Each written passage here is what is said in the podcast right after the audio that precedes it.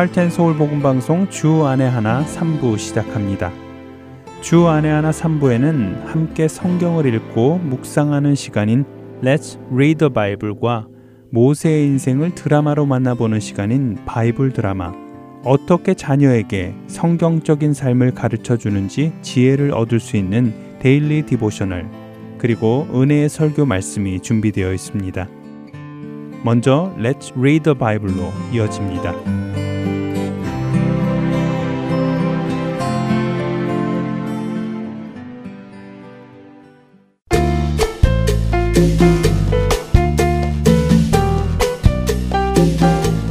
애청자 여러분 안녕하세요. Read the Bible 진행의 함혜진입니다.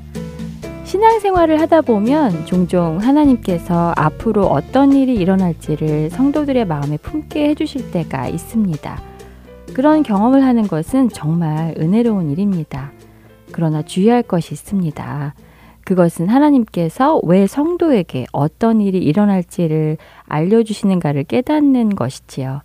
자칫 하나님께서 보여주신 의도를 잘못 판단하면 성도는 하나님의 목적과는 전혀 다른 일을 할 수도 있기 때문입니다. 오늘 우리가 읽을 사도행전 21장에는 이렇게 하나님의 목적과 다른 판단을 하는 실수가 기록되어 있습니다. 지난 시간 우리는 사도행전 20장에서 성령님께서 사도 바울이 예루살렘에 가면 고난을 겪게 될 것을 알려주신 것을 보았습니다. 그때 사도 바울은 자신에게 주어진 사명인 복음 전하는 일을 하기 위해서는 자신의 목숨도 아끼지 않겠다고 했지요. 그런 바울이 예루살렘으로 가던 길에 두로에 들려 그곳에 그리스도인들을 만납니다. 그런데 두로의 그리스도인들도 성령님을 통하여 바울이 예루살렘에 가면 어떤 일을 겪게 될지 알게 되었지요. 그래서 그들은 바울에게 예루살렘에 가지 말라고 권합니다. 바울이 가이사랴에 갔을 때도 한 선지자가 성령님을 통하여 바울이 예루살렘에 가면 어려움을 당할 것을 예언하자 사람들은 바울에게 예루살렘에 가지 말라고 권했지요. 이처럼 성령님을 통해 바울이 앞으로 예루살렘에 가서 겪을 고난을 미리 알게 된 성도들. 이들은 모두가 사도 바울에게 예루살렘을 가지 않도록 막았습니다. 하지만 그것이 성령님께서 그들에게 바울에게 일어날 일을 알려주신 목적이었을까요? 바울이 예루살렘에 가면 체포되어 고난을 받을 것이니까 못 가도록 막아라 라고 가르쳐 주셨을까요? 만일 그렇다면 성령님께서 사도 바울에게 직접 가지 말라고 말씀하시지 않았을까요? 지난번 바울이 아시아에 복음을 전하려 할 때 그 길을 막으시고 마게도냐로 가도록 인도하신 것처럼 말입니다. 그렇다면 성령님께서는 왜 성도들에게 사도 바울이 겪을 일을 알려주셨을까요? 사도 바울을 막으려는 것이 목적이 아니었다면 말입니다. 그것은 이제 고난의 길을 가는 사도 바울을 위하여 함께 기도하라고 알려주신 것이 아닐까요? 그의 믿음이 흔들리지 않도록 고난 속에서도 자신의 맡은 바 사명을 다 감당하도록 기도로 함께 하라고 말이지요. 자신에게 예루살렘에 가지 말라고 울면서 말리는 성도들을 향해 사도 바울은 이렇게 말합니다. 바울이 대답하되 여러분이 어찌하여 울어 내 마음을 상하게 하느냐 나는 주 예수의 이름을 위하여 결박 당할 뿐 아니라 예루살렘에서 죽을 것도 각오하였노라 하니. 사도행전 21장 13절입니다. 바울은 이미 성령님을 통해 자신의 길을 알았고 그 길을 위해 자신의 목숨을 내놓을 것을 각오했습니다. 성령님은 그런 그를 위해 그리스도 안에서 형제 자매된 성도들이 협력하여 기도하기를 원하신 것입니다. 우리는 하나님의 마음을 잘 살펴야 합니다. 그분이 원하시는 것이 무엇인지 살피고 그분의 계획을 따라 행동해야 합니다. 내 생각의 판단이 아니라 말입니다. 만일 성령님께서 우리에게 어떤 일에 대한 마음을 주신다면 주님께 그 일에 대해 어떻게 기도해야 하고 어떻게 행동해야 할지도 알려주시라고 기도하며 생각해 보시기 바랍니다. 그렇게 할 때 우리는 주님의 계획을 이루어 갈 수 있습니다. Let's read the Bible. 오늘은 사도행전 21장 1절에서 26절까지의 말씀을 읽고 마치겠습니다. 우리가 그들을 작별하고 배를 타고 바로 곳으로 가서 이튿날 로도에 이르러 거기서부터 바다라로 가서 베니게로 건너가는 배를 만나서 타고 가다가 구브로를 바라보고 이를 왼편에 두고 수리아로 항해하여 두로에서 상륙하니 거기서 배에 짐을 풀려 함이러라. 제자들을 찾아 거기서 이래를 머물더니 그 제자들이 성령의 감동으로 바울더러 예루살렘에 들어가지 말라 하더라. 이 여러 날을 지낸 후 우리가 떠나갈새 그들이 다 그 처자와 함께 성문 밖까지 전송하거늘 우리가 바닷가에서 무릎을 꿇어 기도하고 서로 작별한 후 우리는 배에 오르고 그들은 집으로 돌아가니라.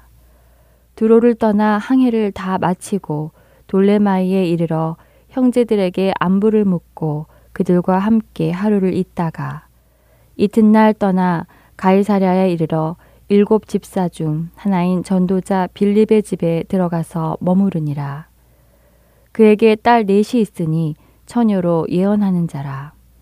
여러 날 머물러 있더니 아가보라 하는 한 선지자가 유대로부터 내려와 우리에게 와서 바울의 띠를 가져다가 자기 수족을 잡아매고 말하기를 성령이 말씀하시되 예루살렘에서 유대인들이 이같이 이 띠 임자를 결박하여 이방인의 손에 넘겨 주리라 하거늘.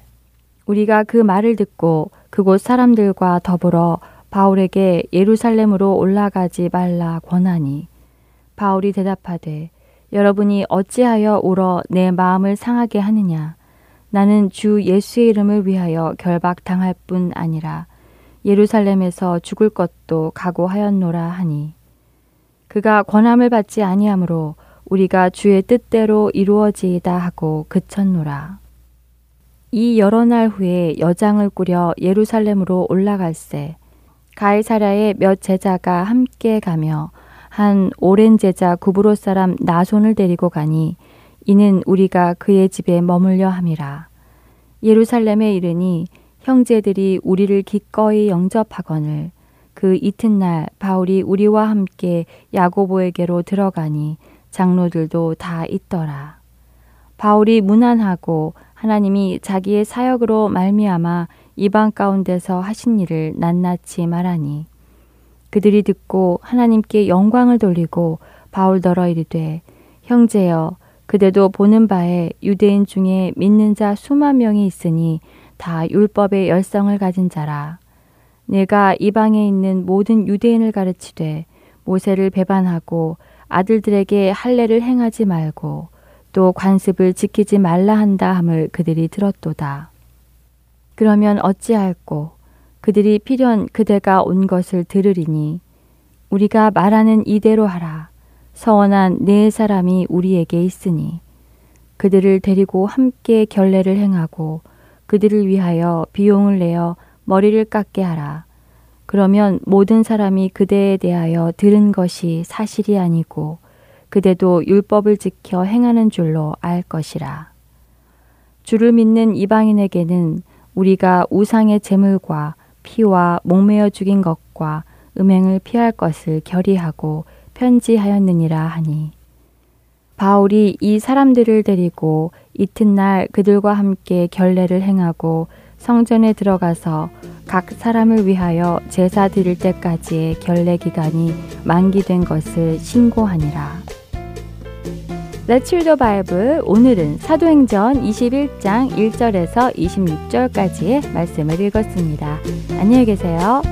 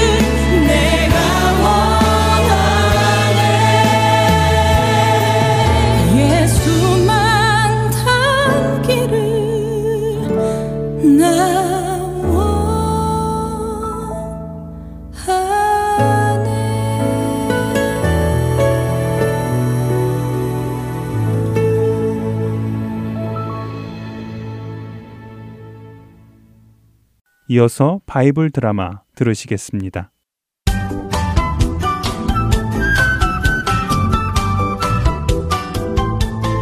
청자 여러분 안녕하세요. 바이블 드라마 모세편 진행의 박윤규입니다. 하나님께서는 이스라엘 열두 지파가 하나씩 내어놓은 열두 지팡이 중 아론의 지팡이에서 싹이 나게 하시고 꽃이 피고 살구 열매가 맺히게 하심으로 아론을 백성을 대표하는 제사장으로 선택하신 것을 보여주셨습니다. 이제 더 이상 백성들 중 어느 누구도 하나님께서 제사장으로 택하신 아론과 그의 자손에 대하여 반역하거나 그를 택하신 하나님을 원망해서는 안 되었습니다. 하나님의 결정에 백성들은 두려워졌습니다. 이제 이스라엘 백성 중 어느 누구도 하나님께서 계시는 성막에 가까이 갈 수 없게 되었고, 그렇게 하나님께 가까이 갈 수 없으면 자신들의 죄를 용서받을 수 없기 때문입니다. 결국 백성들은 모세에게 나와 울며 이야기합니다. 모세나리, 이제 우리는 어찌해야 합니까?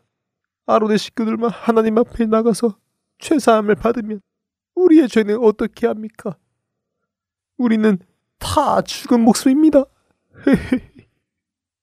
여러분들 울지 마시오. 내가 하나님께 가서 여쭈어 보겠소. 모세와 아론은 백성들의 문제를 가지고 하나님 앞에 나가 엽줍니다. 하나님, 백성들이 울고 불고 난리가 났습니다. 이제 하나님의 성막 안에는 아론의 자손들만 들어올 수 있으니 자신들의 죄는 어떻게 하느냐고 묻습니다. 그러자 하나님께서 아론에게 말씀하십니다. 아론아, 이제 너와 내 아들들과 너의 집안 사람들은 모든 백성을 대신하여 내게 나와서 그들의 죄를 용서받도록 하여라.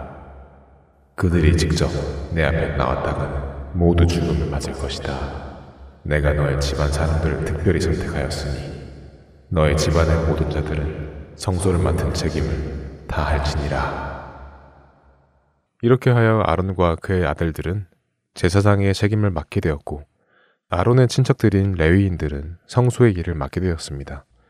이들은 백성들이 잘못을 저지를 때 하나님 앞에 나와 제사를 지내고 그 죄를 용서받는 일을 했습니다. 이스라엘 민족은 하나님을 불신했기에 약속의 땅 가나안에 들어가지 못했습니다. 대신 광야에서 40년을 돌아다녀야 했지요. 이렇게 믿음이 없어 하나님께서 주시겠다고 약속하신 가나안 땅에 들어가지 못하고 광야를 맴돌던 이스라엘 백성들. 40년이라는 시간이 지나 진이라는 광야에 도착합니다. 하나님의 놀라우신 은혜를 경험하며 애굽에서 나왔던 사람들이 40년이 지나며 늙어갔습니다. 홍해를 건너며 하나님을 찬양했던 모세의 누나 미리암이 이곳 진 광야에서 죽습니다.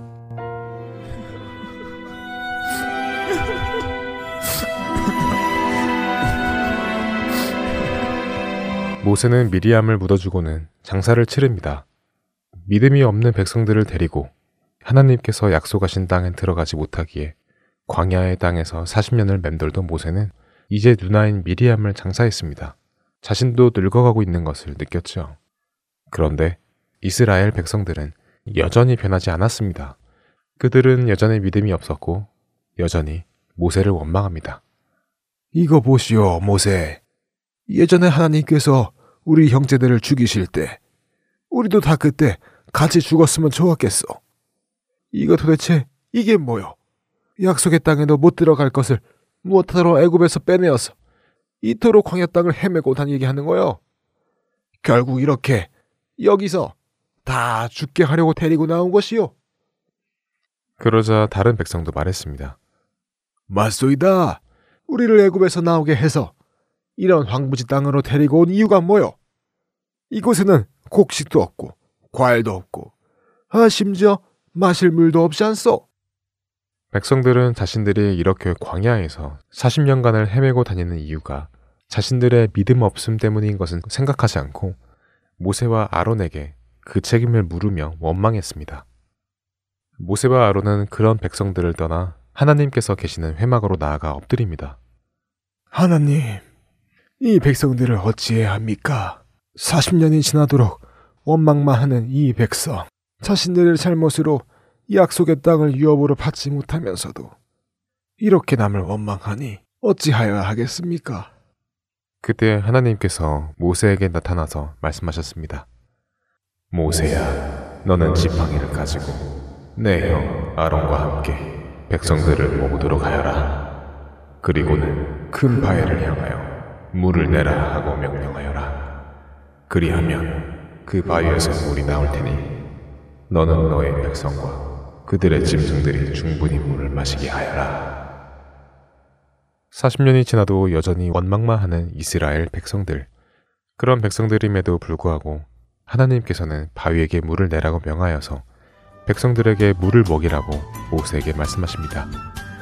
과연 모세는 백성들에게 물을 마시게 할까요? 바이블 드라마 모세편 다음 시간에 뵙겠습니다. 안녕히 계세요.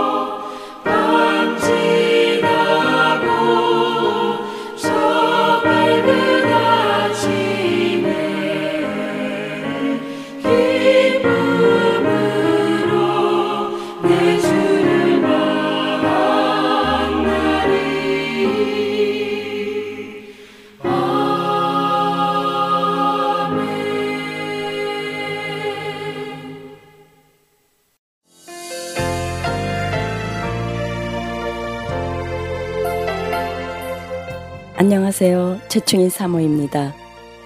믿지 않는 자에게 복음을 믿는 자에게는 영적 성장을 위하여 매주 예수 그리스도의 복음을 CD에 담아 전하는 하텐서울 복음 방송. 이 귀한 사역에 여러분의 동역이 필요합니다. 사역자들을 위한 기도와 CD 제작과 우편 배달을 위한 후원, 그리고 방송으로 CD 배치로 여러분들의 동역의 손길이 필요합니다. 영혼을 살리고 세우는 이 귀한 사역을 함께 해주세요. 믿진 않은 자에게는 복음을 믿는 자에게는 영적 성자율 여기는 하여튼 서울 복음 방송입니다.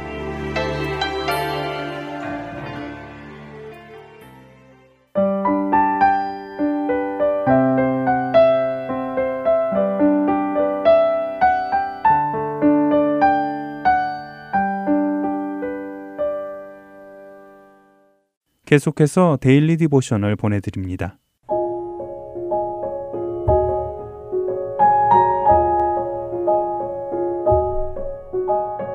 애청자 여러분 안녕하세요. Daily Devotional 진행의 최소영입니다.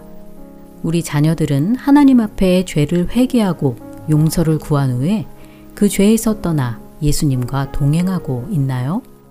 여전히 그 죄 가운데 얽매여 있지는 않는지요. 오늘은 이것에 대해 나누어 보고 말씀을 묵상하는 시간 되시길 바랍니다. 오늘 Daily Devotional의 제목은 Not Defeated입니다. 파이퍼는 교회 youth group 친구들과 함께 아이스링크에 와 있습니다. 스케이트를 처음 타보는 파이퍼는 난간을 붙잡고 좀처럼 발을 떼기가 힘들었지요. 보기에는 쉬워 보였지만 스케이트를 타는 것이 생각보다 쉽지 않았습니다. 마침내 파이퍼는 붙잡고 있던 난간에서 손을 떼고 빙판 위에서 스케이트를 타기 시작했지요. 잘 타고 있는 듯 싶더니 갑자기 미끄러지면서 파이퍼는 빙판 위에 넘어지고 말았습니다. 파이퍼는 천천히 일어나서 다시 난간을 붙잡고는 움직이지 않고 있었지요. 잠시 후 파이퍼는 용기를 내어 다시 한번 빙판 위에 발을 내딛었습니다. 그때 빠른 속도로 스케이트를 타고 지나가는 아이들 때문에 파이퍼는 균형을 잃은 채 다시 넘어지고 말았지요. 천천히 일어난 파이퍼는 다시 한번 시도해 보았습니다. 짧은 거리를 넘어지지 않고 타는데 성공했지만 얼마 안 되어 또다시 넘어졌지요. 이런 식으로 넘어지고 다시 시도해 보기를 반복한 파이퍼는 지쳤는지 벤치에 가서 앉아 있었습니다. 그때 youth group 선생님께서 파이퍼에게 다가와 도움이 필요하냐고 물어보셨지요. 파이퍼는 고개를 저으며 자꾸 넘어지기만 해서 스케이트를 못할 것 같다고 대답합니다. 그러자 선생님은 스케이트를 타려면 많은 연습이 필요하다고 하시며 넘어지는 것에 대한 생각은 잊어버리고 계속 시도해 보라고 말씀하셨지요. 선생님과 같이 연습해 보면 분명 잘 탈 수 있을 것이라고 하십니다. 파이퍼는 잘 탈 수 있을지 확신이 들지는 않았지만 다시 시도해 보기로 했지요. 넘어지는 횟수가 점점 줄어들면서 조금씩 스케이트 타는 것이 익숙해진 파이퍼는 집에 갈 시간이 되었을 때쯤 꽤 잘 탈 수 있었고 스케이트 타는 것이 재미있어졌습니다. 다음 날 교회에서 선생님은 파이퍼에게 이렇게 말씀하십니다. 어제 내가 스케이트를 연습하던 모습을 보면서 오늘 함께 나눌 말씀에 대해 생각하게 되었단다. 죄가 우리를 다스리지 못하도록 하려면 어떻게 해야 하는가에 관한 것이지. 선생님의 말씀에 파이퍼는 그것이 자신이 스케이트를 타는 것과 무슨 연관성이 있는지 여쭈어 보았지요. 그러자 선생님은 파이퍼가 여러 번 넘어졌지만 속상해하며 그냥 앉아 있지 않고 일어나서 스케이트 타는 것을 계속 연습했다고 말씀하십니다. 이와 마찬가지로 우리가 죄를 지었을 때 그러한 자세가 필요하다고 선생님은 설명하셨지요. 죄를 지으면 예수님께 다 고백하고 용서를 구해야 합니다. 하지만 회개를 하고 용서를 받은 후에는 더 이상 그 죄에 얽매여 있으면 안 된다는 것이지요. 그것을 흘러보내고 다시 새롭게 예수님과 동행하는 삶을 살아야 한다는 것입니다. 예수님은 우리 죄를 용서해 주시고 우리가 더욱 예수님을 닮아가도록 우리 안에서 역사하십니다. 예수님께서 이미 죄를 이기셨기에 죄가 우리를 다스리도록 놔두어서는 안 된다는 것이지요. 우리 죄를 자백하고 예수님께 용서를 받으면 우리가 깨끗하게 되었음을 믿고 다시 회복되어 예수님과 동행해야 합니다. 선생님의 말씀에 파이퍼는 죄에 지지 않고 예수님을 따라 살겠다고 다짐하며 오늘 이야기는 마칩니다. 자녀들이 죄를 지었을 때 회개하며 예수님께 용서를 구하는지 물어보시기 바랍니다. 우리가 우리 죄를 자백하면 하나님은 우리를 용서하시고 그 죄에서 깨끗하게 하신다고 약속하셨습니다. 그렇기에 용서함을 받았다면 과거의 죄에 얽매여 그 죄 안에 머물러 있어서는 안 될 것입니다. 우리 자녀들이 죄를 떠나 예수님과 동행하는 삶을 살도록 도와주시기 바랍니다. 오늘 함께 묵상할 말씀은 빌립보서 3장 13절과 14절. 형제들아, 나는 아직 내가 잡은 줄로 여기지 아니하고 오직 한 일, 즉 뒤에 있는 것은 잊어버리고 앞에 있는 것을 잡으려고 푯대를 향하여 그리스도 예수 안에서 하나님이 위에서 부르신 부름의 상을 위하여 달려가노라. 입니다. 예수님의 피가 우리를 죄에서 자유케 함을 믿고 죄를 떠나 예수님과 동행하는 우리 자녀들 되길 소망하며 오늘 Daily Devotional 마칩니다. 안녕히 계세요.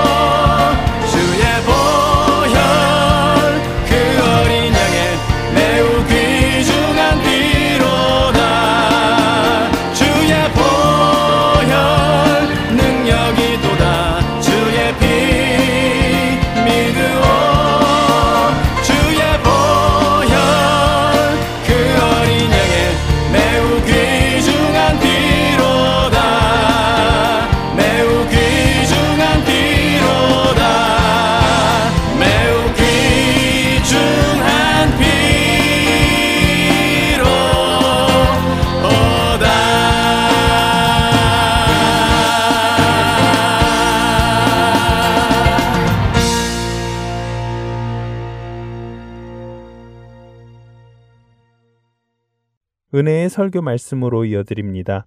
오늘은 노스캐롤라이나 그린스보로 한인 장로교회 한일철 목사님께서 마가복음 14장 50절에서 53절의 본문으로 마가 요한의 길 변화라는 제목의 말씀 전해 주십니다.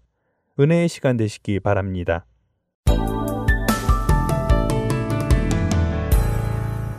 죄인들이 변하지 않고 계속해서 살면 어떻게 될까요? 내 마음대로, 내 뜻대로 변하지 않고 살면 어떻게 될까요? 그 인생이. 다니엘서 5장에 보니까 바벨론 왕 벨사살은 그날 밤 자신을 죽일 군대가 오늘 줄도 모르고 예루살렘에서 가져온 성전 기구들로 귀족들 천명을 불러다가 술을 따라 마시며 잔치를 벌이고 있었습니다. 바로 그때에 갑자기 나타난 손가락이 벽에 글을 쓰기 시작하지요. 한마디로 벨사살 왕에게 너의 시대는 끝났다라고 쓴 것입니다. 다니엘이 해석하기를 왕의 모든 길을 작정하시는 하나님께 영광을 돌리지 아니하고 죄를 범하여 자기 멋대로 살아가는 자에게 하시는 말씀이었습니다. 너의 시대는 끝났다. 하나님을 인정하며 변화되기를 하나님은 기다리셨지만 변화가 없는 자들에게 하실 하나님의 마지막 동일한 말씀이기도 합니다. 왜냐하면 모든 인류는 십자가를 체험하여 변해야 하기 때문에 그렇습니다. 이 세상의 모든 사람들은 하나님이 보실 때에 죄인이지요. 죄인은 거룩하신 하나님과 함께 할 수가 없습니다. 그렇게 죄인들은 반드시 그 죄를 버리고 새롭게 변화받아야 한다는 것입니다. 어둠에서 빛 가운데로 들어가야 되겠고요. 불의한 삶에서 의로운 삶으로 바뀌어야 합니다. 어리석은 행동을 버리고 지혜롭게 행해야 한다는 것이죠. 그런데 악한 죄인들이 스스로 변할 수 있나요? 절대로 스스로 변할 수가 없습니다. 그래서 하나님은 죄인들이 변할 수 있도록 조치를 다 취해 놓으셨다는 것입니다. 하나님께서 독생자 그의 아들을 보내셔서 우리를 구속하셨고 성령을 보내셔서 우리로 예수님을 믿어 새로운 삶을 살게 변화하도록 하셨다는 것이죠. 전부 하나님의 은혜인 줄 믿습니다.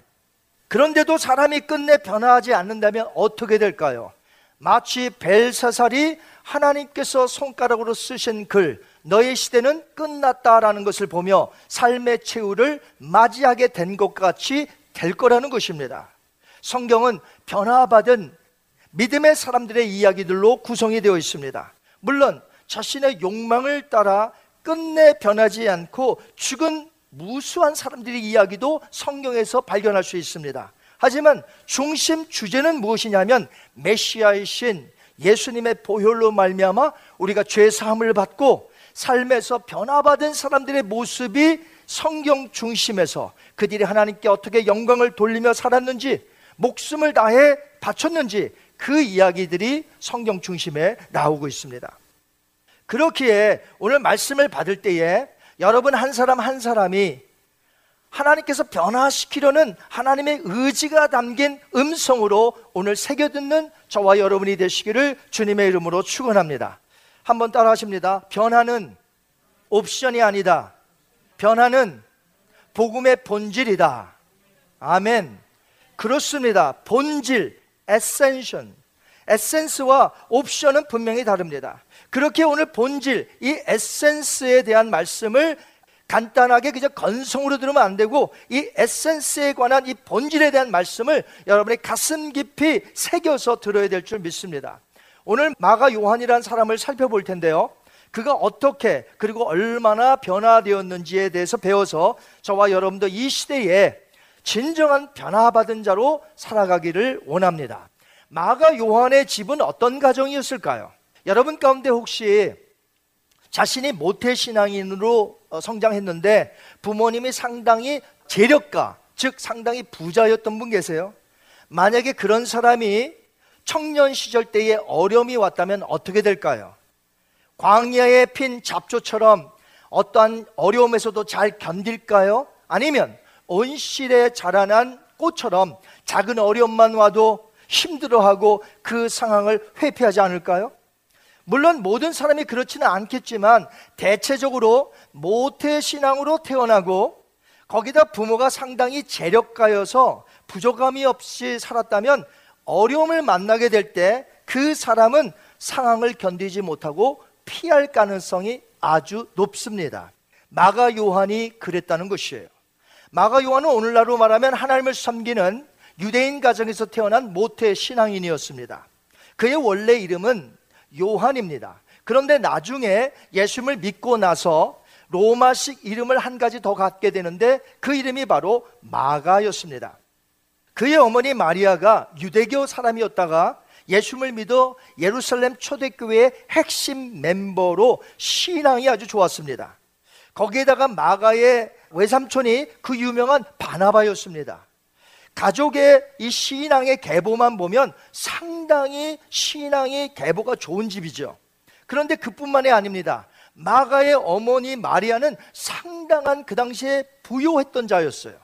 그래서 외삼촌 바나바도 그렇게 부자였던 것이죠. 제가 이스라엘에 가보았을 때에 마가의 다락방을 가보았습니다. 다락방이라고 번역되었지만 실제로는요 큰 2층 집이었습니다. 그곳에서 오순절날 어떤 일이 벌어졌죠? 120명의 성도들이 모여서 기도하다가 성령을 받게 됩니다. 그 집이 바로 어떤 집이냐? 마가의 어머니 마리아의 집이었다는 것입니다. 사도행전 12장 12절에 보면 마가의 어머니 마리아의 집을 예루살렘 교회 장소로 사용했던 것을 보게 됩니다. 여기 보니까 이렇게 되어 있습니다. 마가라 하는 요한의 어머니 마리아의 집에 가니 여러 사람이 거기에 모여 무엇을 하고 있더라? 기도하고 있더라. 그 당시에 예루살렘에는 2층 집이 거의 없었습니다. 요즘이나 좀 지을까요? 그 당시에는 2층 집이 거의 없었습니다. 그렇게 마리아 집이 2층 집이었다는 것은 그의 아들 마가는 부잣집 아들로 성장했다는 것을 뜻합니다.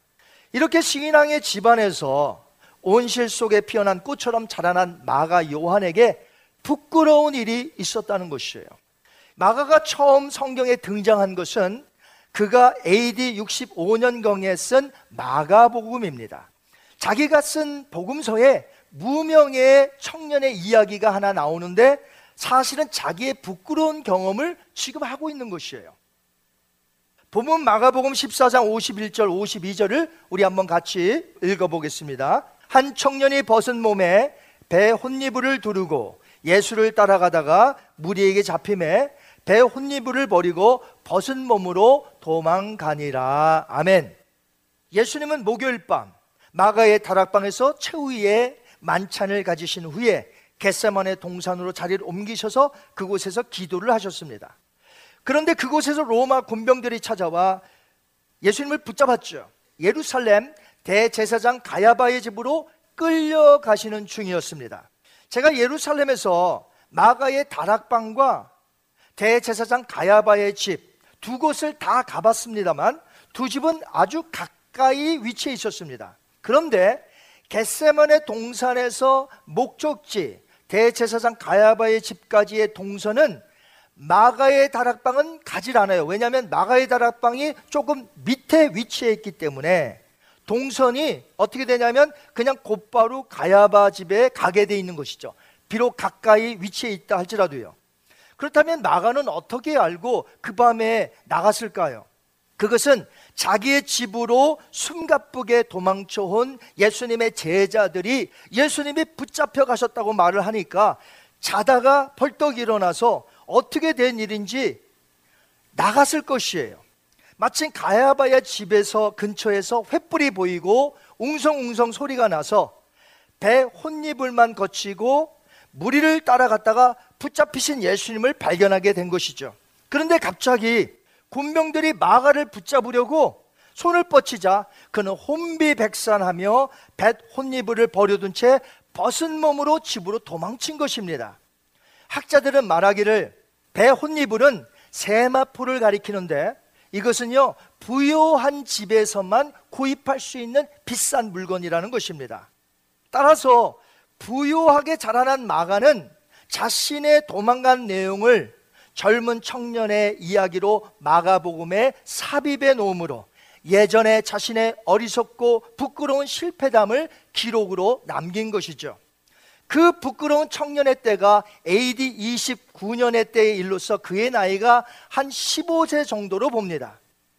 그리고 마가복음을 기록했을 때는 AD 65년경이에요. 나이가 약 50세 정도로 신앙적으로 많이 변화된 성숙한 때였습니다.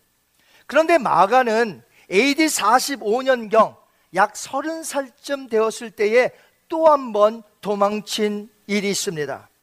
외삼촌 바나바와 사도 바울과 함께 1차 선교행을 떠났는데 그때도 역시 도망친 것이에요. 사도행전 13장 5절에 보니까 바울과 바나바가 마가 요한을 수행원으로 데리고 갔다고 그랬어요. 여기 수행원이 뭐냐면 헬퍼. 도움을 주는 헬퍼로 수행원으로 데리고 떠났다는 것이죠.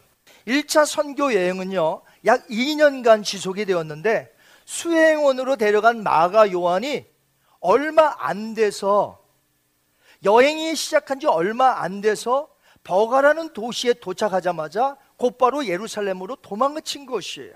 그들을 버려두고 그럼 왜 돌아갔을까요? 왜 혼자 예루살렘으로 돌아갔을까요? 상당히 힘이 들었겠죠.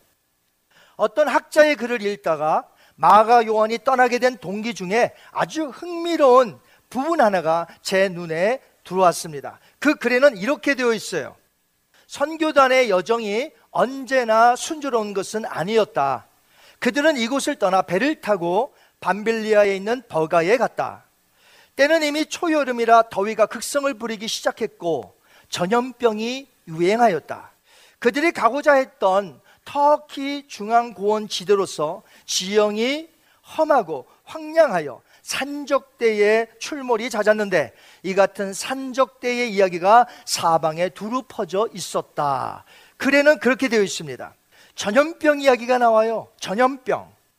아마도 역사를 고찰해 보니 그 당시에도 전염병이 돌았나 봅니다. 물론 지금 우리가 당하고 있는 이 코로나 19처럼 이 모든 세계에 있는 팬데믹 현상은 아니겠지만 그 당시에도 여러 전염병들이 지역마다 있었던 것 같습니다.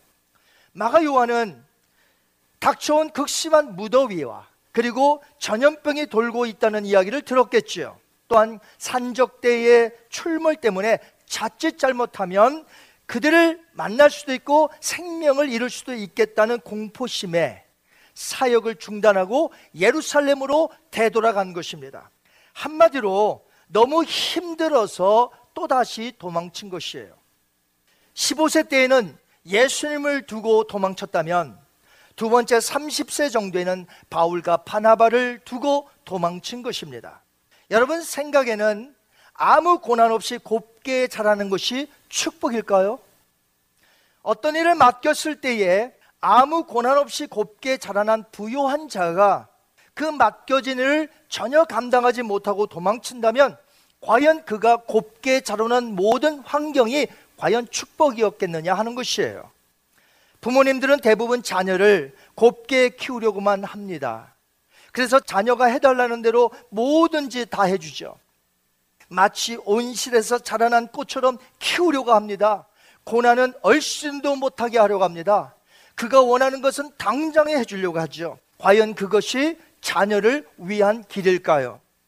2019년 QT 책 날마다 솟는 샘물에서 제가 본 글인데요. 폴 트립 목사의 책에서 발췌한 어린 좌시에 대한 아, 가정 이야기였습니다. 이 좌시라는 11살짜리 아들이 있었는데 특별히 7살인 여동생 메리가 있었어요. 근데 이 둘이 얼마나 사이가 좋지 않은지 맨날 다투며 살았던 것이에요. 둘이 함께 있을 때면 오빠 좌씨가 얼마나 이 메리를 괴롭히는지 늘 이 메리는 울곤 했습니다. 아빠는 그런 좌씨를 불러서 따끔하게 혼내지를 못했어요. 아빠가 하루는 이 좌씨를 불러놓고 이렇게 말했습니다. 좌씨, 너 인터넷에서 봤던 작은 드론 기억하지? 이제 곧 그 드론을 너가 가지게 될지도 몰라. 한 달 동안 너가 동생 메리한테 잘해준다면 말이지. 이 말을 한 후에 이상하게도 4주가 지났는데 이 조씨는 동생 메리를 괴롭히질 않는 것이에요. 사랑과 인내, 친절을 베풀어서 한 번도 4주 동안에 이 부모님이 메리가 우는 걸 못 봤어요. 엄마와 아빠는 야, 저 아씨가 많이 변했구나 생각해서 이제 약속대로 드론을 주문을 했습니다. 드론이 어, 도착하자마자 아빠와 아들은 함께 드론을 조립한 것이에요. 그런데 15분 뒤 뒷마당에서 그동안 한 달 동안 듣지 못했던 이 메리의 큰 울음소리가 터진 것입니다. 밖을 내다보니까 좌씨가 장난기 섞인 웃음을 지으며 이 드론으로 메리를 추격하여 괴롭히고 있었던 것이에요.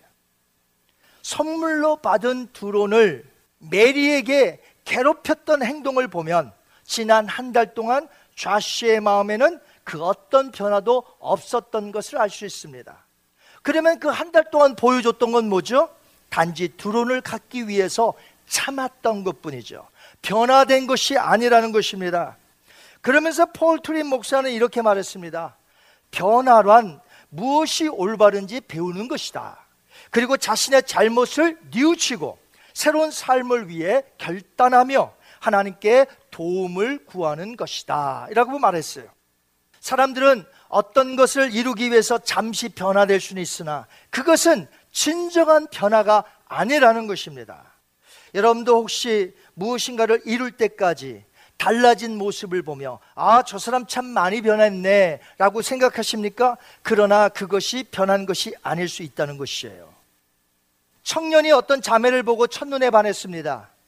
그 자매와 결혼하려고 보니까 이 자매가 요구사항이 얼마나 많은지 몰라요. 결혼은 꼭 해야 되겠는데 요구사항이 많아요. 그래서 결혼하기까지 그 자매의 마음을 얻으려고 변화된 모습을 보입니다.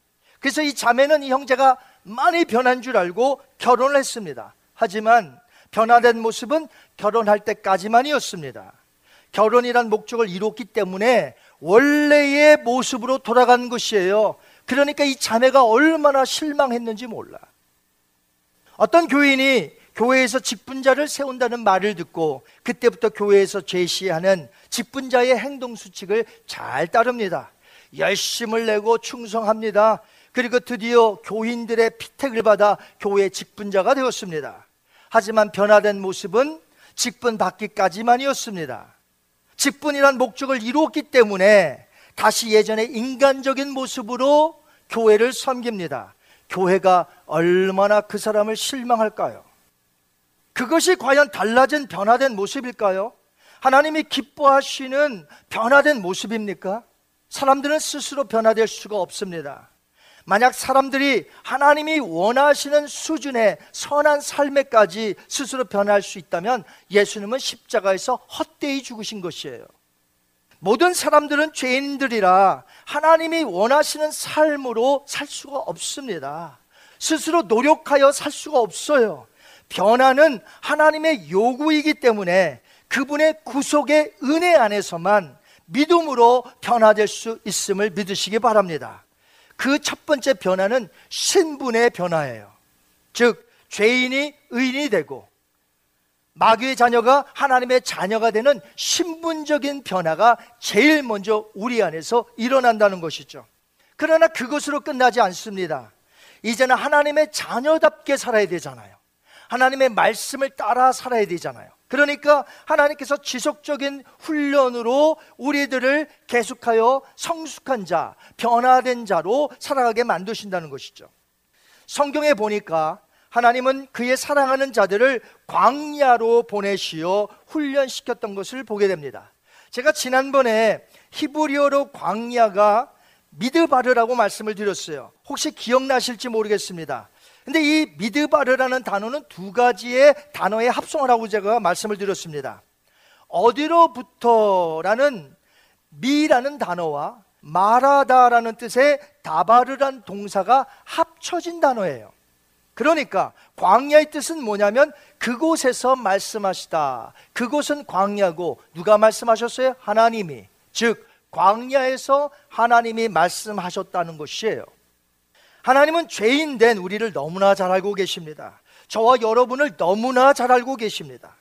아무리 교회 생활을 오랫동안 했다 할지라도 광야로 이끄셔서 말씀하지 아니하시면 우리는 또다시 죄를 짓고 또다시 나의 유익을 위하여 이기적인 죄를 짓고 사는 죄인이 될 수밖에 없는 것이죠.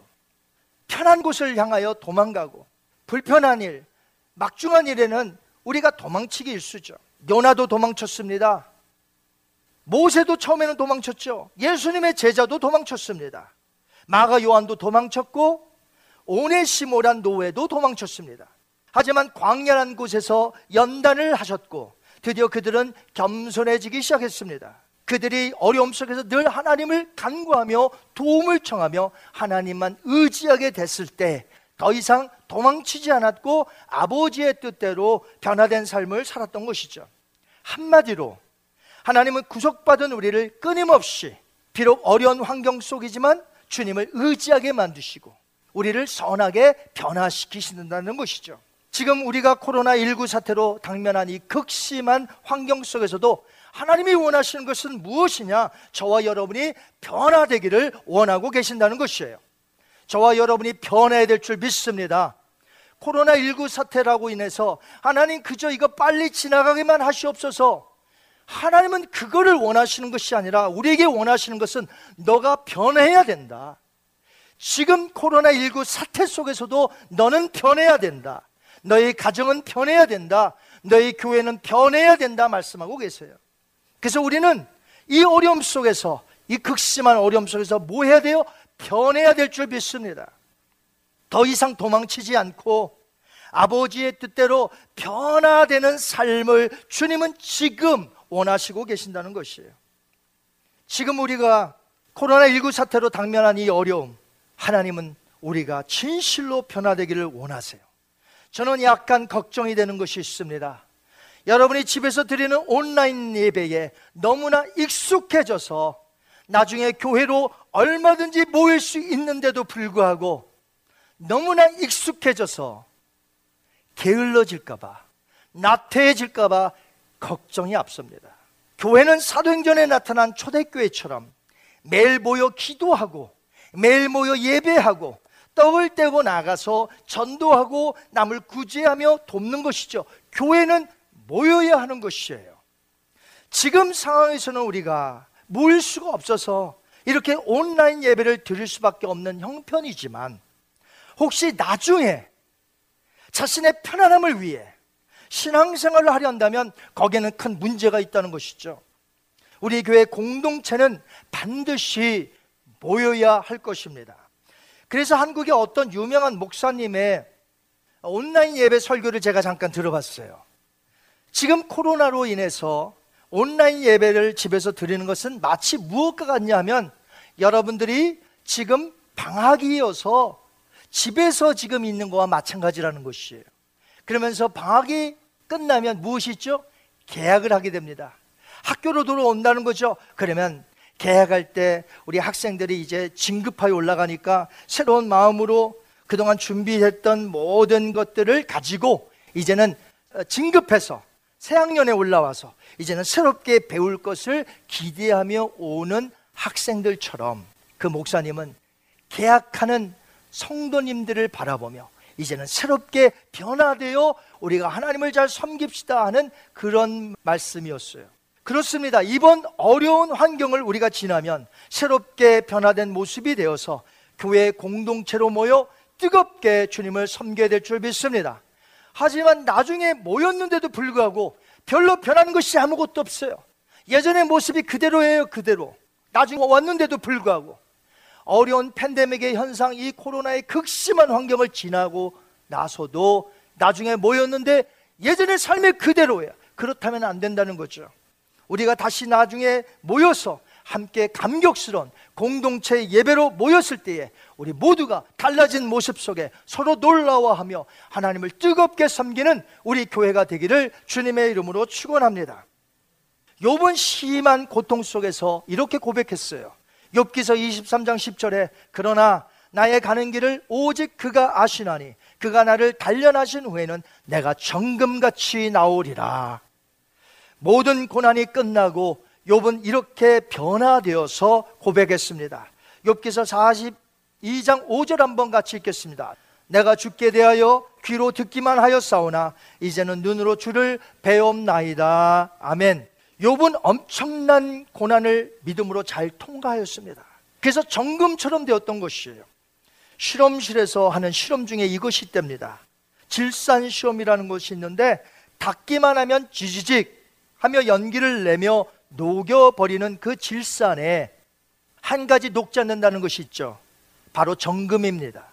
그래서 이것이 금인지 아닌지를 가장 확실하게 실험할 수 있는 것은 질산을 부어보면 안 되는 거죠. 확실하게 금이라면 질산을 부어도 끄떡없지만 금이 아닌 것이 만약 여태껏 금 행세를 하였다면 지지직하고 녹여버린다는 것이 금이 아니었던 것이죠. 하나님은 마가 요한을 그대로 두지 않으셨습니다. 예수님을 믿는 그를 광야 같은 환경 속에서 훈련시켜 그를 변화시킴으로 놀라운 일을 감당하게 하셨다는 것이죠. 도망만 치고 회피하던 마가 요한은 나중에 어떻게 되었죠? 그는 새롭게 변화되었습니다. 도망치기 잘했던 마가 요한은 이제 그 어떤 환경 속에서도 도망치지 않습니다. 회피하지 않습니다. 그 일이 나에게 무겁다고 외면하지 않았습니다. 진짜 변화되어 그 자리에 머물러 있었고 하나님의 크게 쓰시는 도구가 되었다는 것이에요. 그래서 바울은 그가 마지막 감옥에 붙잡혀 있었을 때에 디모데에게 이렇게 편지를 쓰죠. 디모데후서 4장 11절에 너가 올 때에 마가를 데리고 오라. 그가 나의 일에 유익하니라.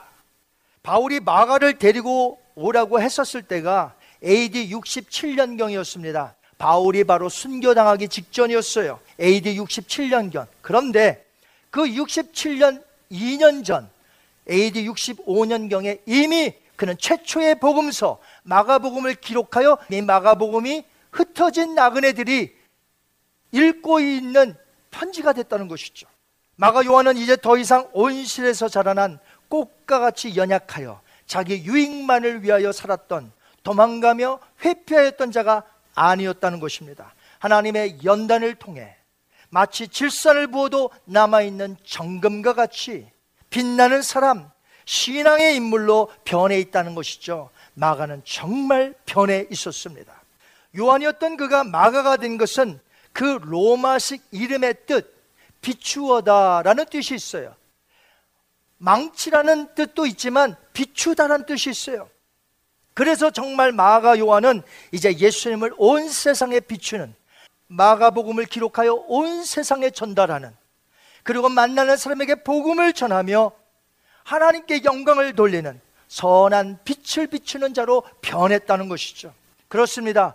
십자가의 복음의 본질은 사람을 변화시키는 능력에 있다는 것이죠.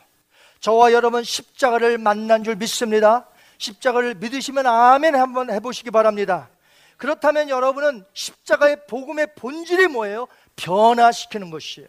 신분의 변화, 생활의 변화, 언어의 변화, 생각의 변화, 가치관의 변화, 하나님은 우리를 끊임없이 변화시킵니다. 이것이 십자가의 능력이기 때문에 그래요.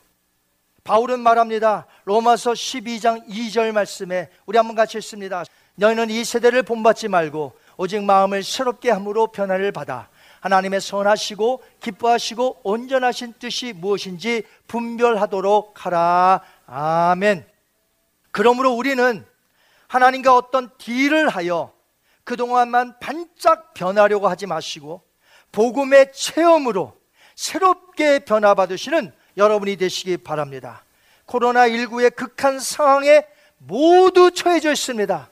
한 사람도 예외가 없어요. 저도 여러분도 다 같이 힘들고 있습니다. 그러나 이때에 내가 정금과 같은 신앙인 것을 이때 증명해 보이시기 바랍니다. 내가 변하는 것이야말로 내 가정이 변화되는 것이야말로 십자가의 능력이 될 것입니다. 마가 요한처럼 모두 변화되시는 여러분이 되시기를 주님의 이름으로 축원합니다.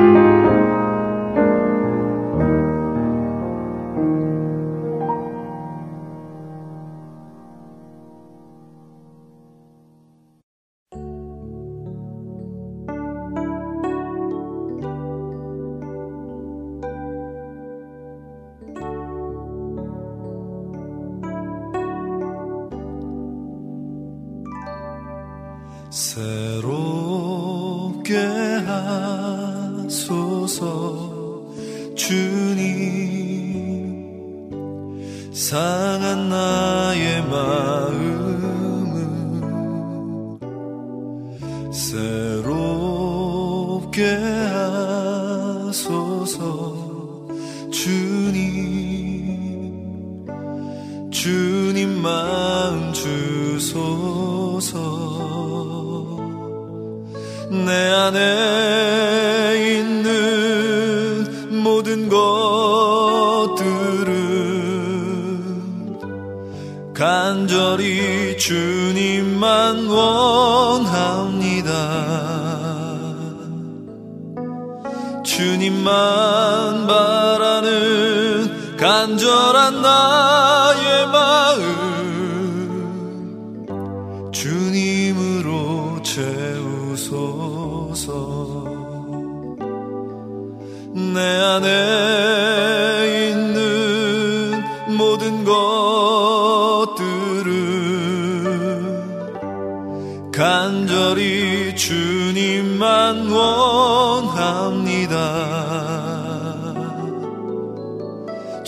주만 바라는 간절한 나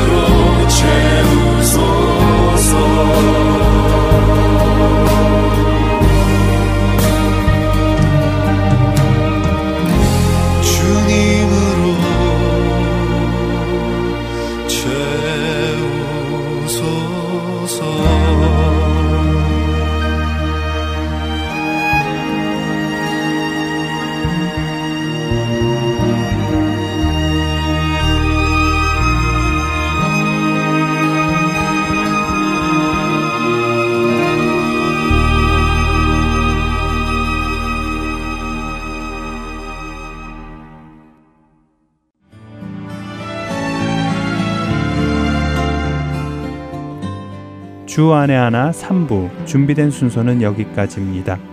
청취해주신 여러분들께 감사드립니다. 다음 주에 다시 뵙겠습니다. 안녕히 계세요.